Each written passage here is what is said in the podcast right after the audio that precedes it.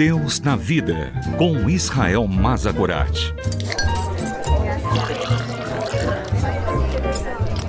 Olá, eu sou Israel. Sente-se, pegue o seu café e vamos conversar sobre Deus e sobre a vida, sobre a fé e sobre as nossas dúvidas.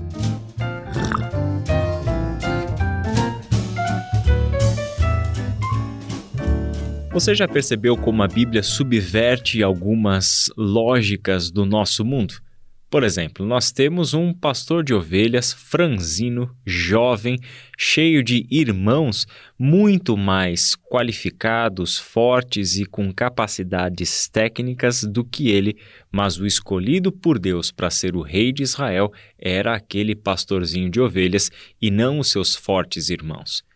Temos tantos e tantos exemplos de homens e mulheres da Bíblia que não tinham nem si nenhuma qualidade valorizada por este mundo, mas eram exatamente estas pessoas escolhidas por Deus para executarem o seu grande e eterno plano de salvação na história significa que Deus tem um costume de subverter as nossas lógicas. Significa que este mundo está funcionando por meio de lógicas que não são as lógicas que regem o mundo de Deus, a história de Deus e do seu reino. Uma das passagens que mostram isso para nós nos evangelhos está registrada no texto de Marcos, capítulo 9, do versículo 30 até o versículo 35. E eu quero ler com você apenas um único trecho desta passagem em que nós lemos o seguinte: e chegaram a Cafarnaum. Quando ele estava em casa, perguntou-lhes: O que vocês estavam discutindo no caminho? Mas eles guardaram silêncio, porque no caminho haviam discutido sobre quem era o maior. Assentando-se, Jesus chamou os doze e disse: Se alguém quiser ser o primeiro, será o último e servo de todos. Esta passagem também aparece em outras cenas dos evangelhos. Uma das mais emblemáticas em Lucas capítulo 22, quando de novo a discussão sobre quem é maior aparece no contexto da ceia do Senhor. Ali nós temos mais uma vez Jesus aproveitando o momento para ensinar os discípulos que a lógica do reino de Deus não é a mesma lógica deste mundo. No reino de Deus, ao contrário deste mundo, o maior é aquele que serve é o menor. Jesus, no capítulo 10, versículo 45 de Marcos, vai mostrar com toda clareza que ele, o Filho do Homem, não veio a este mundo para ser servido, mas para servir e dar a sua vida em resgate por muitos.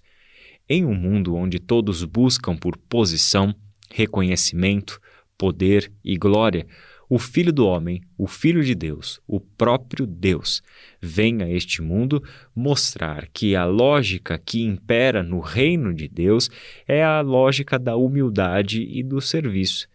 Grande no reino de Deus, o que atingiu o sucesso no reino de Deus é aquele que aprendeu a se humilhar e a servir o seu próximo é aquele que abriu mão de toda busca por posição, reconhecimento e poder e decidiu viver em função do seu semelhante.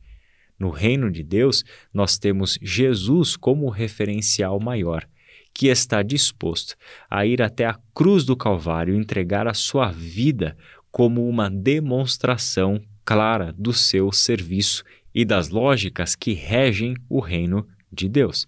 Por isso, Jesus precisava ensinar continuamente os seus discípulos e nós, que somos seus discípulos, precisamos continuamente também sermos ensinados pela palavra de Deus a quebrar as nossas lógicas, a permitir que o nosso coração, que se acostumou com as lógicas deste mundo e a sua busca de realização quando se há posição, reconhecimento e poder, aprendamos a viver pelas lógicas do reino de Deus, em que a expressão de grandeza é a humildade de quem serve e não o poder daquele que manda. Enquanto os reis e reinos deste mundo buscam pela sua glória e pelo seu poder, no reino de Deus as coisas funcionam de um jeito diferente. E Deus vai realizando a grande obra de salvação, montando para si uma grande família com gente de todas as línguas, tribos, povos e nações. Ele vai montando para si um reino eterno Tudo isso com base no auto-sacrifício, na autonegação e na humildade, e jamais em levantar o dedo para acusar o seu irmão, para levar vantagem sobre outra pessoa ou qualquer necessidade humana forjada no pecado de reconhecimento, de poder e de grandeza. Que Deus abençoe a sua reflexão e sigamos juntos nos passos de Jesus. Até a próxima!